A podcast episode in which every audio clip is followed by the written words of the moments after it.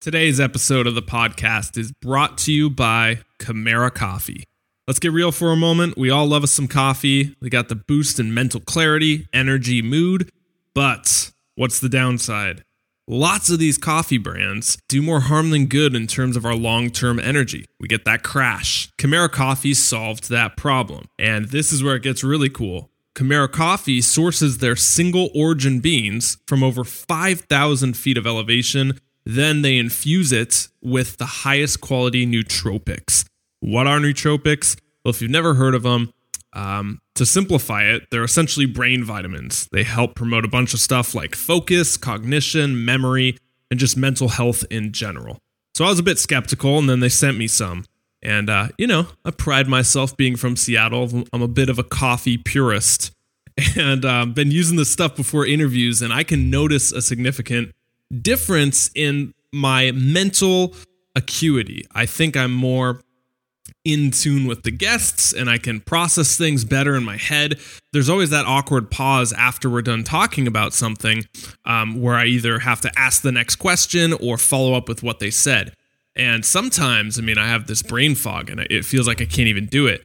Um, but I switched to this over the past uh, five or six interviews, and I've really noticed that gap in between the them finish talking and uh, me asking the next question has shrank. I'm going to continue using this. And if you want to try it, head on over to Kimera Koffee. That's with a K. So it's K I M E R A K O F F E E. Again, that's kimerakoffee.com. And if you use the promo code PaleoHacks, all spelled out, you get 10% off your entire order. How do you change the current system for healthy food in schools. My next guest is Joe Cross. He's here today to talk about his new documentary, The Kids Menu. You might have seen Joe from Fat, Sick, and Nearly Dead, Australian film producer. Um, and he's got a real passion behind this, and I love it. It was a great show. I love talking to him about the subject and fo- focusing a positive light on it of what we can do, not a negative frame of those people are doing X, Y, and Z and it's ruining our system. So there's a lot of empowering information on here. Anyway, hey guys, I'm Clark from paleohacks.com. This is the podcast every Thursday. Thanks for joining us. Welcome back. If you listen and subscribe to us on iTunes, um, head over to paleohacks.com for all our blogs, articles, and recipes. We do a lot of content over there, a lot of podcasts, and you can look through the archives to get every episode. And we have guests every week sharing information, such as Joe, what he's about to do. Clark at clarkdanger.com. If you want to get a hold of me, give me topic suggestions, guest suggestions, or just tell me your feedback, what you want to know, head on over there. Another great place to give feedback and support the show at the same time is our iTunes page. You can just go over there at Paleo Hacks in the search bar, leave a rating and a review, and that really helps the show out and takes like three seconds. Okay, enough jibber jabber. You ready for the show? I'm ready for you to hear it. Let's go hear what Joe Cross has to say. My next guest is an Australian filmmaker, entrepreneur, author, and wellness advocate. He is most known for his documentary Fat, Sick, and Nearly Dead, which is awesome. And Thank you. Uh, he told the story of a 60 day juice fast. And his latest documentary, here to talk about the kids menu, with me is none other than Joe Cross. Thanks for coming on. Clark, thanks for having me on, mate. It's great to be on the show. Well, great to have you. And uh, I guess before we start launching into a little bit of why I, I brought you on. Um, I mentioned in other podcasts that there's really two ways to inspire change in people. And the first one is fear. It's fear driven. It's the most common one out there. It's based on what not to do. Don't eat gluten. Don't eat sugar. Don't, don't, don't. Don't vaccines. Yeah. You know, and and that's really negative. But the second one is is to inspire hope and change. Is to empower people and tell them what to do and get them to do the change. And uh, I really see your work falling into that second category, man. So, um, well, I appreciate that, Clark. Thanks, mate. Yeah, look, I I, I agree with you. I think that um, I talk about this a lot when I'm on the road. Is that very few people like being told what to do, but lots of people like telling others what to do. so there's a big disconnect there, and so you know, really, to, if you want to see change in the world, the, the single best way to change the world is to change yourself. And and I'm a big believer in that. And what we need to do is we need to provide inspiration. Uh, we need to provide entertainment, mm-hmm. information. And we need to do all of that so that it's packaged up, so that it's fun, enjoyable, interesting. And that's a, a great way to get a message out. And that's what you did with your documentaries, man. Those are awesome. And I want to touch on those in a little bit because they're really great. Um, but I'm, I'm curious then, how did you get to the point of where you wanted to change, or were you always healthy, or, or what was your journey like? Well, I mean, I guess that the way I would think about it is that I was like pretty average um, in that I was 100 pounds overweight, I was on medication, I had debilitating illnesses, you know, I was average. Mm-hmm. So I allowed myself to get to that point pretty simply because I ignored um, Mother Nature and her plants is predominantly the main reason. I also wasn't very mindful of the current state of the, the, the, world that we live in, in that everything is set up for us to fail when it comes to our wellness. You know, whether it's the automobile, the elevator, the escalator, the moving sidewalks, the the apps on the phones that you can press and get 10,000 calories sent over with a funny man in a coloured suit at your door with a box. um, and, you know, that the, the, sugar, fat, and salt, you know, incredible combinations that hit our bliss points in our brains, that the marketing. Yeah. So uh, if you're not mindful, you'll just end up eating the whole time. And that's if you fall into a certain category. Not everyone's like that, but, you know, about two thirds of the population are very susceptible to this sort of emotional attachment to food. And, and I certainly was one, you know, of those people. So, you know, I hit 40 years of age. I was 330 pounds. I was on medication. I was um, for debilitating autoimmune disease. I, I, had chronic illness for eight years. I had high blood pressure, high cholesterol. You know, I was off the charts. Sugar levels were very close to being pre-diabetic. I was a hot mess. And um, I was one one bite away from a heart attack, is how I like to think about it, or one cheeseburger away from a heart attack. Yeah. And so, to me, it was very much about um, realizing that that aha moment, as Oprah would call it, and it happened on my 40th birthday. And I realized that I had turned my back on Mother Nature, and I really needed to go towards her. And so, I decided that um, the ears were finally open, and you know, the first thing I heard, um, people have been saying to me years you're healthy, you're fat fool, da da da da. But it all goes in one ear and out the other.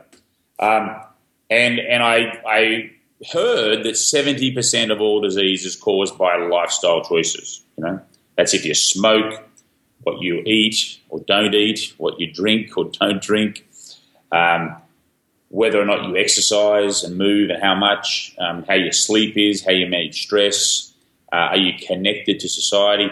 So I was like failing in all of those. Um, and so it was like, I got to do a complete change here, but you can't change everything. So I decided to go back and knock on Mother Nature's door and, and reintroduce myself to her and see if I did two years of eating plants, could I end up being in that non seven, you know, that category where I am one of the 70% that's causing it. So in other words, my illness is, is curable or at least manageable with plants. And that's, so that's what I set about doing and um, I, I, um, I decided to do 60 days of juice to start mm-hmm. instead of like the two years of. Uh, well, actually, what I decided was I'd do two years of plants because I'd done 20 years of smashing myself. I figured 10% would be kind of a number. Yeah. But to kick that off, I supercharged it with juicing for two months. And as it turned out, Clark, I mean, look, you know what? I did the two months of juicing. I then started the plant based eating, which I was going to do for 22 months. Mm-hmm. But three months later, after eating, so five months in total, it's 100 pounds down, off all medication. And I didn't need to keep going on the plants. I was able to introduce other food groups in, albeit very slowly. And um, that was like nine years ago. And uh, I haven't been on, med- on meds or that illness hasn't come back. And, you know, it's been fabulous ever since. Wow really, really amazing. And then you put that in the Fat Sick Nearly Dead documentary, and uh, yeah, well, I, I, put a camera on myself for that change, which is kind of lucky. Yeah. Oh, okay. Um, I remember watching. I, I, I'd never been a filmmaker. A buddy of mine said you should film this because you're the least likely person to drink juice for 60 days, and so I went, okay. Did it on a dare. I like it. uh, I remember watching that movie and doing a juice fast myself after. It's really convincing. Yeah, a lot of people did that. You're not Robinson yeah. Crusoe. Yeah, yeah. So, um, uh, what's the process then? You know, you filmed it, you showed people, and then you had success not just with yourself, but with the film altogether. Um, what's that process been like? Uh, is you're kind well, of launched into film? took three years to get out, like from 2008 to 2011, and uh, when it hit on Netflix and went viral pretty quickly, that was amazing. I mean, you know, changed my life, and so I've been sort of trying to catch up. Hmm took me about three years to catch up to the audience, and then now I feel like I'm at least a little bit out in front, uh, trying to be anyway. Yeah. And um, you know, we've made three movies. We we did the first one, which was Fat, Sick, and Nearly Dead. We then did a follow up to we called it Fat, Sick, and Nearly Dead Two because it really was um, the impact that movie had had on so many people, and following those stories. And then our latest film is all about kids um, and childhood, you know, obesity and how to combat that. So I've been on a storytelling road. I've also got a business called rebootwithjoe.com, which is doing uh, coaching and classes, and it, it has uh, we have protein powder for juices. We we sell machines. I've got a Joe Cross juicer out now in the market, which is just about to launch. So you know, I've, I've sort of built around the brand of Joe Cross and Reboot. I've built a, a business that you know it's, it's very small, but we're, we're trying. Yeah. Um, so the new movie then, the kids movie, when you get someone who's coming up to you, you know, let's just say CNN, and you get 20 seconds to pitch it before they cut you off, what do you say? How do you pitch the kids movie? Or so it's called the kids menu. Kids menu. Sorry, that's all right. So if I had 20 seconds, I'd simply say, listen. There's an enormous amount of people out there that know we have a childhood obesity problem, and making a movie pointing out all the problems, that's easy. What we wanted to do was to focus on incredible groups at a grassroots level that are focusing on the solutions. This movie is to start a conversation between kids, parents, teachers, school administrators, and community leaders. This is a film that we hope will inspire, educate, and above all, entertain the masses. Beautiful. Love it. So I was looking through it and uh, it was it was great. It was all about again empowering kids, empowering people to make changes, and uh, you know, there's even people in there who uh, felt like they were being played by the industrial complex of the food, and then they started educating themselves, and they felt empowered. Um, that's kind of the theme of the of the movie, so to speak. Yeah, I think I think that the, what we wanted to do was very important, not to be preachy. Okay, We've already discussed this. Telling people what to do doesn't work. Let's show people what some people are doing and let's see if that resonates and, and can move something within so they can go, whether they're a kid or an adult or a teacher or an administrator, you know what? If they can do it, we can do it. And so that was the premise. Now, we, we sort of looked at what are the main hurdles, what are the main problems out there that are causing this problem. And we sort of settled on three main areas. You know, not in any order, but just three. And the first one we, we agreed on was access. Hmm. You know, it's difficult for many kids and parents to get access to plant based meals, either as ingredients where they've got to make them at home or prepared, i.e., in schools. So access was an issue. Second one was the education part of the problem. And that's a twofold issue. We're talking about the education of what is healthy foods, okay? What are the smarter choices? And then the education of how to cook them, how to prepare them. You know, I know so many people that have got great intentions about trying to get their life back on track, and they go into the supermarket, they go to the farmer's market, they stand there, and it's it may as well be all written in Chinese when they see produce because they just don't know what it means and they don't know what to do. They all have the best intentions. They try. They pick up a sweet potato. They get radishes. They get shallots. They, they just don't know what to do. They don't know how to cook them. So that education part, mm-hmm. knowledge and process. And then the third area was lack of healthy role models. Way too many athletes, way too many celebrities endorsing way too much junk. And also, parents um, not necessarily being the greatest role models for their kids either because they themselves have fallen into the trap of a diet high in refined, processed foods. So those three points is what we identified, and then we went out and about trying to see programs that were trying to combat and take on these issues.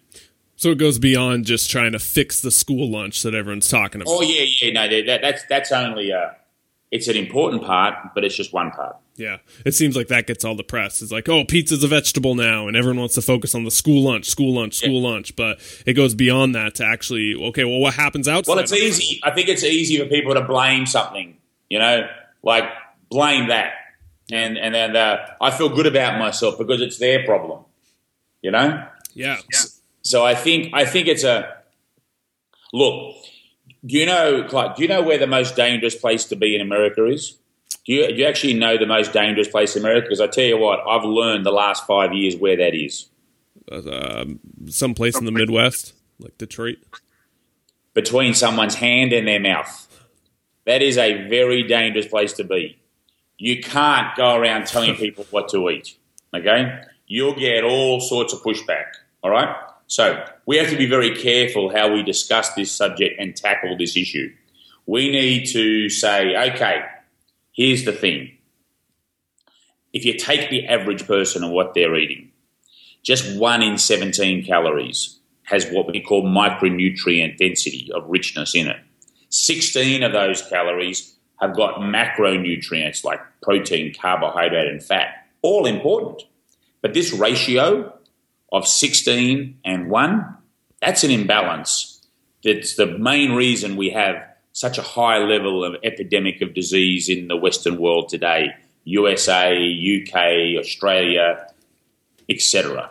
So, what we need to do is we need to start a conversation about how do we move the dial from one out of 17 to maybe four or five or six, still allowing people to have their pizza, have their burger, have their hot dog at the ball game. These things are still important and we don't want to start trying to get in the road of that hand and mouth when we talk about that. What we're now talking about is not restricting, we're talking about adding more produce into the conversation. Sorry, what was the one in seventeen thing again? That was the macro calorie. So yeah, so so if you if you do the percentages of calories that are consumed uh-huh. by Americans, sixty percent of calories come from the bucket, which is processed food a mm. third or 33% come from animal products, and just 7% come from fruits, vegetables, nuts, beans, seeds, whole grains. Now, if you take French fries, because they're in there because they're a potato, right? French fries are like 2%. I was being kind and leaving them in. If you take French fries out, you got 5%, which means 1 in 20 calories. Okay. Right? Okay. It's got micronutrient density. Okay, so that one in seventeen is, in, is with the French fries in because I'm just doing the basic plant food consumption. Okay, okay, um, I, I, like that. So you're empowering these kids. The most dangerous place to be is between their hand and their mouth. Um, no, no, it's not. No, it's the most dangerous place for people like you and I yeah. to go between someone's hand and their mouth and tell them what to do. Well, it's kind of ironic now, and the dinner conversations you're not allowed to talk about are religion politics, and now even the food you're eating. Right? You can't talk it's about crazy, that. Isn't it? It's crazy, isn't it? Yeah. So. Uh, is it, isn't sex also one of those ones you're not allowed to do at that at that subject? Is it that they add that in? Sex, you know? Might as well add that one on the list. Yeah, absolutely.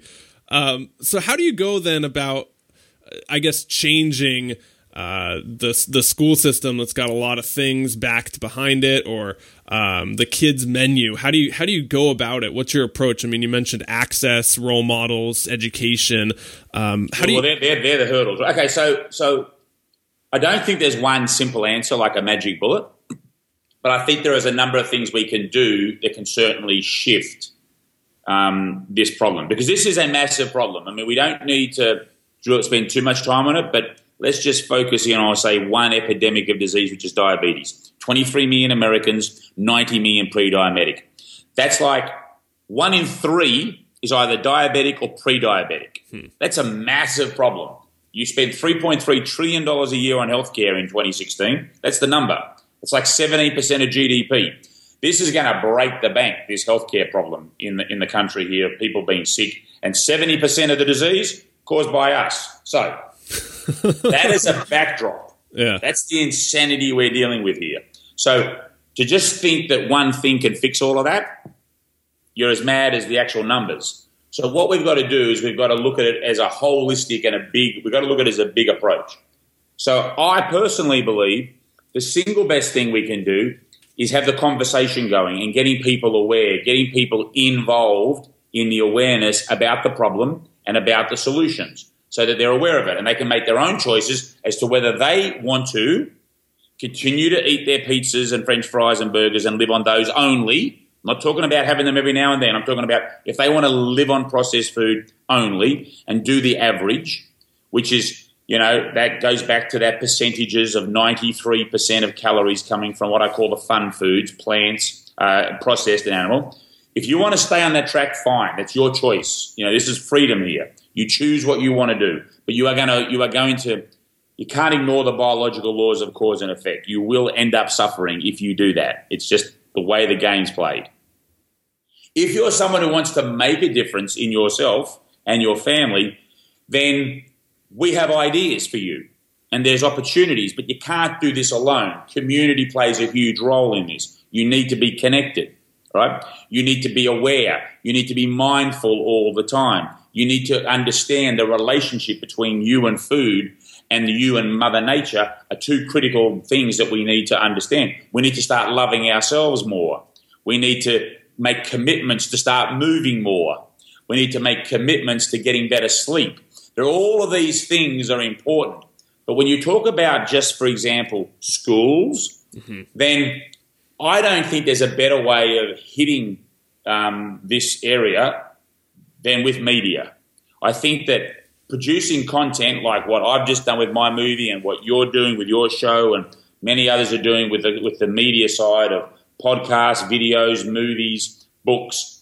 This is the information that has been so sorely missed and it hasn't been on the on the front page or front of mind, I should say. There's no more front pages, but front of mind of people.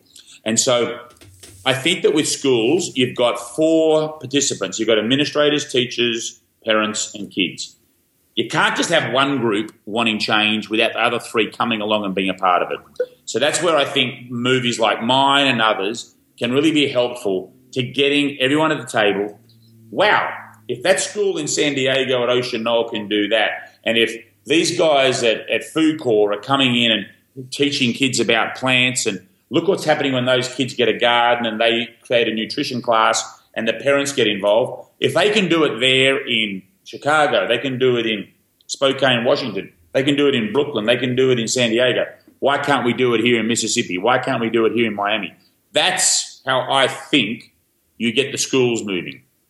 Because the biggest problem the schools have is big business with the school lunches, big corporations. They own that space. 100,000 schools in America, it's a lot of money. Okay? Mm, yeah. So the only way you're going to get pushback on that is having all four stakeholders moving in the right direction. Do you think it's getting better? Do you think we're starting to see change? Yeah, I, I, I, really do. I think that the kids today are hungry for change. They want to make they want to make this work. They're sick and tired of seeing their mum and dad sick and tired. And I think that you know young people today, and I you know I I mean I talk about young people. You what are you in your twenties? Twenty four. So you're young, all right. And as far as I'm concerned, so you're out there, you're doing this. There's an awareness, you know. You go back 30 years ago, there weren't too many 24 year olds doing what you're doing and having this conversation. Hmm. So we are moving in the right direction. And I think I try to highlight that in our movie that most of the experts I speak to see that we are making rapid change. And I think we're going to be blown away by the changes that are coming in the next 10 years. So, talk about maybe a story that really stuck out to you in the whole documentary. Do you have one that really resonates with you? Well, look, I think that the main the main themes of what I saw stood out. For example, I think that when you see kids, um, and it was a bit lost on me before I started this. I really didn't understand the power of the garden and the power of the seeds. Hmm. And I remember back to when I was young, yeah, I used to dig that stuff. But when you get older, you forget about stuff like that, right? But, you know, when I saw kids actually planting, I saw them watering and nurturing and you know they notice every little bit of growth and a new leaf and they're very observant about these things, and they understand how bugs come into play and how the worms work and how the soil needs to be moist and we've got to take care of this little ecosystem. And then all of a sudden a tomato comes and how exciting that is, and it's their ownership that they they were involved in this process. Then they harvest it. Now it's their tomato. No one else is having that tomato. It's theirs. I mean, they own that. And it's going to be for them to enjoy and then watching them chop and prepare or blend or juice whatever the produce that's been made and that isn't a healthy that isn't health class that's fun yeah. and the side benefit is that they're hooked for life once you do that yeah, I, I, can resonate with that. Even in high school, I remember I had a teacher, uh, India Carlson, who was like the best teacher I ever had, and it was a botany class. And we had this. Luckily, we had a budget at our high school. It was the one thing we did right, um, where it was a, this giant greenhouse, and the whole class was just planting, organic gardening, using worms. Um, and connecting with it. Okay, what happens when you put the plant with coffee? Okay, what happens with water? And just learning. And uh, there's some lessons that really stuck with me, and I, I took into my more adult years and s- still continue to learn about health. But seeing that initial uh, spark of getting involved and taking that step and getting hands on, I mean, I can resonate with that just from high school. It's important. Absolutely, but you know, the fact that I that that I saw so many of these kids really involved and really getting into it. I mean, it was awesome. So yeah, I'm I'm, I'm super excited about what this movie is going to do because already, I mean, I've been I've been on a 13 city tour, and you know this this movie's now on iTunes, um, and people can watch it there, and it's going to be on Netflix later in the year. But already the conversation starting with kids and their parents from the kids that came along and watched this movie, it's awesome. Great to see. I like the fact that um, you have the outlook that it's getting better because I remember what was it five six years ago when Jamie Oliver did his TED talk that kind of really shook things up where he's taking the wheelbarrow full of sugar and this is how much sugar you're eating and he dumps it out on the TED stage and everyone's floored by it. Sure. Um, yeah. Look, look. There is we, we, we still have a no one's saying there's not a problem, but I think what's happening is is since then to now there is a huge groundswell from a grassroots level, and maybe not so much from a government level, to actually tackle the problem. So, how can uh, parents? Let's just talk to them real quick. There's a lot of them watching this show, listening to this show. They have young kids. Um, how can they really get involved? What's the best thing they can do with their kids? So, first thing is um, I, I sort of think that parents have a responsibility to their children, they're not responsible for them. And I think that might be a subtle word, but it's a philosophical way of approach in that, you know, your kids are just little humans and they've got to make their own minds up. They've got to make their own choices up. But the best way to mold those minds and those habits is by what you do as a parent. And the rules the habits that are in your own household. So it starts really, you know, in the pantry, in the fridge, in the kitchen. It starts there. It starts with the habits of mum and dad. And that's the best place to start that conversation. Now, if mum and dad are wanting to make change, and they know they've got to make changes, then to do it as a family is great if the kids are involved and want to be involved. So then it's a conversation of saying, well, look, we're going to try and do this. We all want to do it as support, and it's including rather than the telling you're going to do it. It's it's subtleties in words, like I, I said earlier. We need to get kids starting to be involved in the process where they think it's their idea. So that is critical. If mum and dad don't know how to cook plant based meals, perhaps you go along and get cooking classes, but take the kids along so that they're involved in the process. When kids make the meals at home, they're much more likely to eat them and be excited about them. And it's a much better process than waiting for a doorbell to ring with a delivery. So these are tips. I think we've got to be careful not to be too hard on our kids. I mean, pizza's going to happen, soda's going to happen at parties. There's things that are going to happen. And what we need to do is trust them that at home, where most of the time they're spending, we've got some great habits. We've got some great you know, implementations in place, like like habits and, and, and, and the right sort of nutrition lying around, the, the healthy snacks. And when they go out, they go out, and they're going to make a choice then. And if you've been living mostly on healthy food, you kind of know when you eat some of that other junk that you don't feel too good. And they'll work it out themselves rather than being told. It's the old story, you know. If we go to the park and say to all the kids, now don't touch that bush over there. See that one over there? Don't touch that bush. Yeah.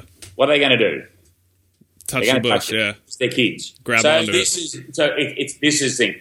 Also, what I found in talking to some psychologists and and, and Professor Brian Wansink up at um, Ithaca at Cornell University, you know, there's been great results made in, in studies or great results from studies when you place two things in front of a kid. You put like a cheese, um, you know, cheese slice or a, or a, or a piece of piece of pizza, and you put a healthy salad, like a you know one that looks good, and you say, "All right, little Johnny, what would Batman eat?" right. So you take the conversation, not what you should eat, but what would one of your heroes eat? And they found an increase where the majority of kids who who said, "Oh, Batman would have the salad," when they had the choice of what they wanted to eat next, they chose the salad. More than half. So these are little tips that I think that that parents, but you know, I think they're going to have to see the whole movie, part because I packed a lot of information in. I'm only just giving a few little nuggets. Yeah. Uh, so going off those nuggets, those are really awesome and mind blowing. Was there anything that you learned throughout this whole process that really? Oh, I learned I, everything. I learned everything. I'm constantly learning. So, Joe, what was some of like the biggest insights you got out of this movie? Well, I I go back to the kids being involved and how connected that was. Um, the insights that doctors are now prescribing fruits and, and vegetables instead of medications under a program here at the in Harlem at the Harlem Hospital, Wow. uh, brought on by Michel Nischan, who's done a who's done a fabulous job. Um, kids, uh, like what, what's happening at Ocean Knoll School over in San Diego that I featured in the movie, how these kids are doing yoga, they're doing nutrition classes, they've got gardening, they've got cooking classes. I mean, this is all happening after school activities. This is all part of a wellness program that's integrated into curriculum. So, so they're just some of the things. You know, Win- Windy City in Chicago, south side of Chicago, one of the poorest neighborhoods there. Um, there is there is incredible work being done over there. Eliza, who's is heading up the Windy City Harvest, you know, they get sixty kids who you know are coming from very tough backgrounds, and they're working through uh, a, a harvest program there for I think it's like nine weeks, twelve weeks, and they're working twenty hours a week. And I tell you what, these kids coming in, they don't even want to touch a collard green. When they're leaving, they get their whole family eating vegetables, and that's changing their lives. So these things and seeing this happen, it's pretty extraordinary. Yeah, I saw the one guy who was saying he is an OG, an organic gardener. Well, that's DJ Cavem out there in Denver. I mean, you know, he's a rapper and an MC, and he's he holds lots of classes in his mother's grow house, and he's making incredible impact over there. And I met DJ with his family, and you should see his four four kids. You've never seen a healthier set of kids in your life. Wow. Um, so there's probably a question that you get a lot uh, when people see this movie and they say, "This is great. We're making changes in schools, but." Schools are so underfunded, and there's a lot of budget cuts. You know, they're cutting PE now; they get uh, 30 minutes every other day or something like that. How do you go about incentivizing the schools? Well, to, uh, well, okay. For, well, first of all, the movie's not only about schools; it's a part of it. So the point I was saying earlier is there's lots of other places outside the school, your own house, the community, da da da. You can do right. But if we're talking about schools, there is a certain amount of money going on lunch. It's already there. The money's already going. Mm-hmm. It's going on processed junk. It's how do you shift that money into other programs where it's coming to more plant-based meals, and how do you make that change? So it's not so much of of absolutely going in and completely changing everything. A lot of it can be redirecting funds that are already being, being put to use somewhere. Now, admittedly, some of these plant-based meals may cost more. However, with the community involved and then using school facilities to grow produce, which is what's happening, and then selling that produce out into the community, they're funding what's going on. So they're becoming self funding. Mm, I like that. Okay. Um, and then with like, okay, so say a 24 year old guy like myself, I'm not in school, I don't have really a connection to it. What can I do to help or get involved, um, either you know in the school or outside of the school as well? What would you recommend? All right, so so like FoodCorps is a great organisation. They are looking for service members uh-huh. who sign up, are taught a, a, curriculum, and they go into schools and they um, are seconded out for a program and they go in and they do classes and they do gardening, they do smoothie making classes, juice making classes. They teach kids how to cook process, uh, plant food so that they have less processed food in their life. East Hampton Wellness Foundation, another incredible organisation up there in the in the Hamptons. And you might think the Hamptons is a very affluent area, but there's lots of workers there. There's lots of people that are blue collar. And this foundation is doing tremendous work at the local public school, getting teachers and kids involved, and they're looking for volunteers. So there's, there's, there's definitely opportunity.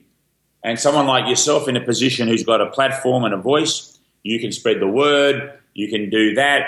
Um, you can help give information to parents and kids. There's, you know, the Sprouts isn't a great organisation. We feature them. They've got like talking carrots, Colby Carrot. he goes on tour, goes into schools. Um, you know, there's, there's, there's lots of ways. Okay, okay. Um, switching gears a little bit, Joe, into I guess filmmaking. This is a part that really fascinates me um, about about you. How do you go about constructing a movie? That seems like such an overwhelming task. How did you? It is. Yeah. Where, where do you start? Well, you start with um, you start with what's the story. What's a good story? For example, you know, I still think there's a great diabetes movie to be made and a heart disease movie to be made. Uh, two big issues in the in the nation. So the question is, how do we tell that story? And and what's going to be our best way. Now, I'm thinking about that now because I'm hoping I can make those movies, one of those movies soon, both over time. But it's like we, we spend a lot of time thinking about what can we do and how would we share that without beating people over the head with, look, you know, this yeah. is diabetes. So, you know, with respect to the kids menu, you know, we felt that there's a couple of approaches. We could go out and point out all the problems that are going on and have a whole movie about data and how terrible things are and these kids are doing this and, you know, scare the crap out of everybody. But we thought, you know what? What movies ever shone a light on all these incredible people that are doing amazing things? Let, us let's, let's get some inspiration in. So once you start going out and firing half a dozen of those and filming them, you bring that footage in, you start to see what's working, what's not. You start to see, oh, we've got a bit of a thread here about kids making their own food. So maybe we should drill down a bit on that. Let's find an expert who can talk to that. And so slowly, it takes time, takes about 18 months, hmm. and it's a lot of work full time for like half a dozen people, and it's quite expensive. But you start to morph um, your 110 hours of sh- shooting content into 85 minutes. Yeah. And, um, and and that's how it sort of comes together. So lots of editing, man. Do, do you do the editing, or are you with the team? Oh no, no, I, I, I can't I can't touch a keyboard when it comes to editing, but I I'm very involved in the rough cuts. Um, once they put some, we call it strings. They put strings together, mm-hmm. which is scenes. So I'll look at scenes and then we'll rate scenes. So we might end up with, you know, 20 scenes of which only eight make it into the movie. Hmm. So I'm involved in that. That's not good. Or we're, we're saying the same thing here and the same thing here. So which one's better? Because yeah, one of the big problems in movies when, when they haven't really, you know, there's a lot of repetition in movies, and repetition is boring and push, people switch off when it's repetitive. Yeah. So you've got to be very careful that that the message that's coming through to the audience isn't repetitive. Otherwise, it's like boring. Yeah. So so that so it, it, you know I've got some great people who work for me who are who are seasoned professionals. So I've learned a lot from them. Yeah, I, I love the fact that you focus on stories. I think that's really important. I was reading a book, uh, Talk Like TED, and it analyzes all the TED Talks, which are arguably some of the best speakers of all time.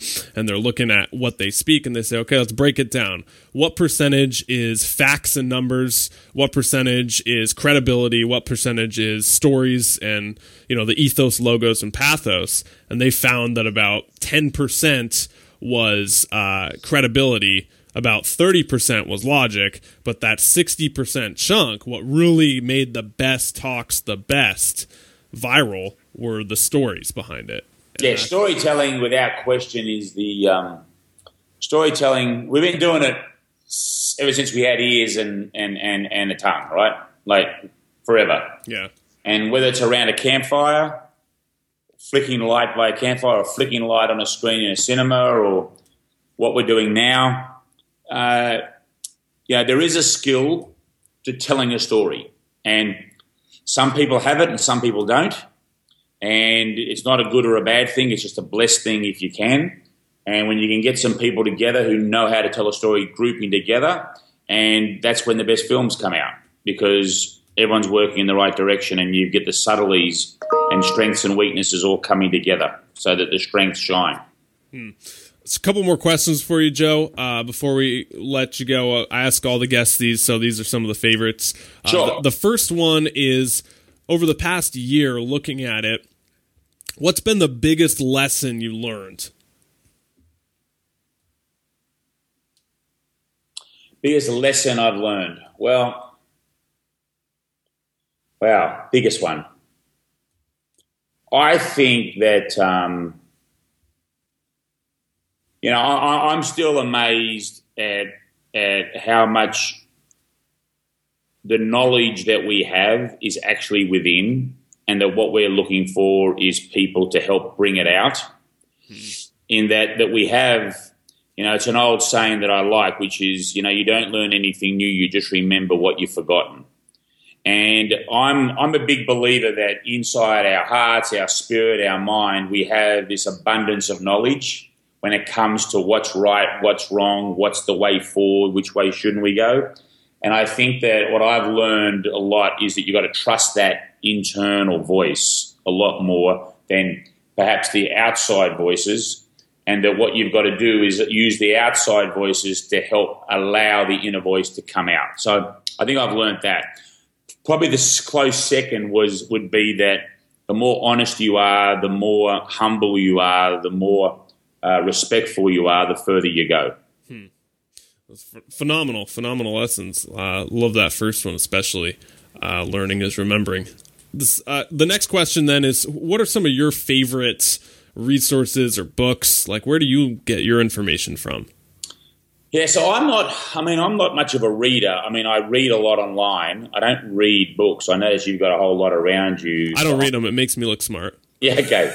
um, you know, I, I, I, I, enjoy writing my books. Believe it or not, I enjoy that process. It's it's it's, it's it, that, that's a fun process um, of writing my books. But you know, if I talk about inspiration or where do I get it from, I mean, I speak to lots of smart people, so I really enjoy those conversations, and I do ask a lot of questions, and I'm, I'm, I'm not afraid to ask, and I think that's something we've all got to do more of is not be afraid to ask questions. Hmm. Um, there was an old saying that, which I don't agree with, which is it's better to sit there and let people think you're an idiot than open your mouth and prove it. See, I, dis- I disagree with that. I think you've got to open your mouth and you've got to have a go. So um, I'm always the one asking stupid questions, but I learn a lot that way. So I learn via talking, I learn via listening, I learn via watching. And, you know, I'm a big fan of film. I think storytelling on film and documentaries is a great way to learn. I actually, um, when I'm working, I have um, uh, cable news running in the background uh, quite a lot. And I switch it over from the far right to the far left to the center. And I like to get a lot of information that way. Not so much information that what they're saying, but the way they say it and how what they're trying to get across. And I learn that way because I think that's that's quite interesting and important. So yeah, I mean, I think that that um, that I, I sort of I'm, I'm probably not someone specific. I guess the people who inspire me the most are everyday folks, people you would never know, hmm. people who have got three or four kids that are holding down two jobs that are still being able to get a plant based meal on the table every night and every school every morning. And I think these people they they blow me away, and I'm inspired by. I'm much more inspired by more regular people than I am by wealthy and famous people. Yeah. Uh, Joe Cross, thanks so much for coming on, man. This is phenomenal. The kids me- kidsmenumovie.com is the best place to find it. Yeah, and also I'm at rebootwithjoe.com and I'm on Instagram at Joe the Juicer and Twitter the same at Joe the Juicer.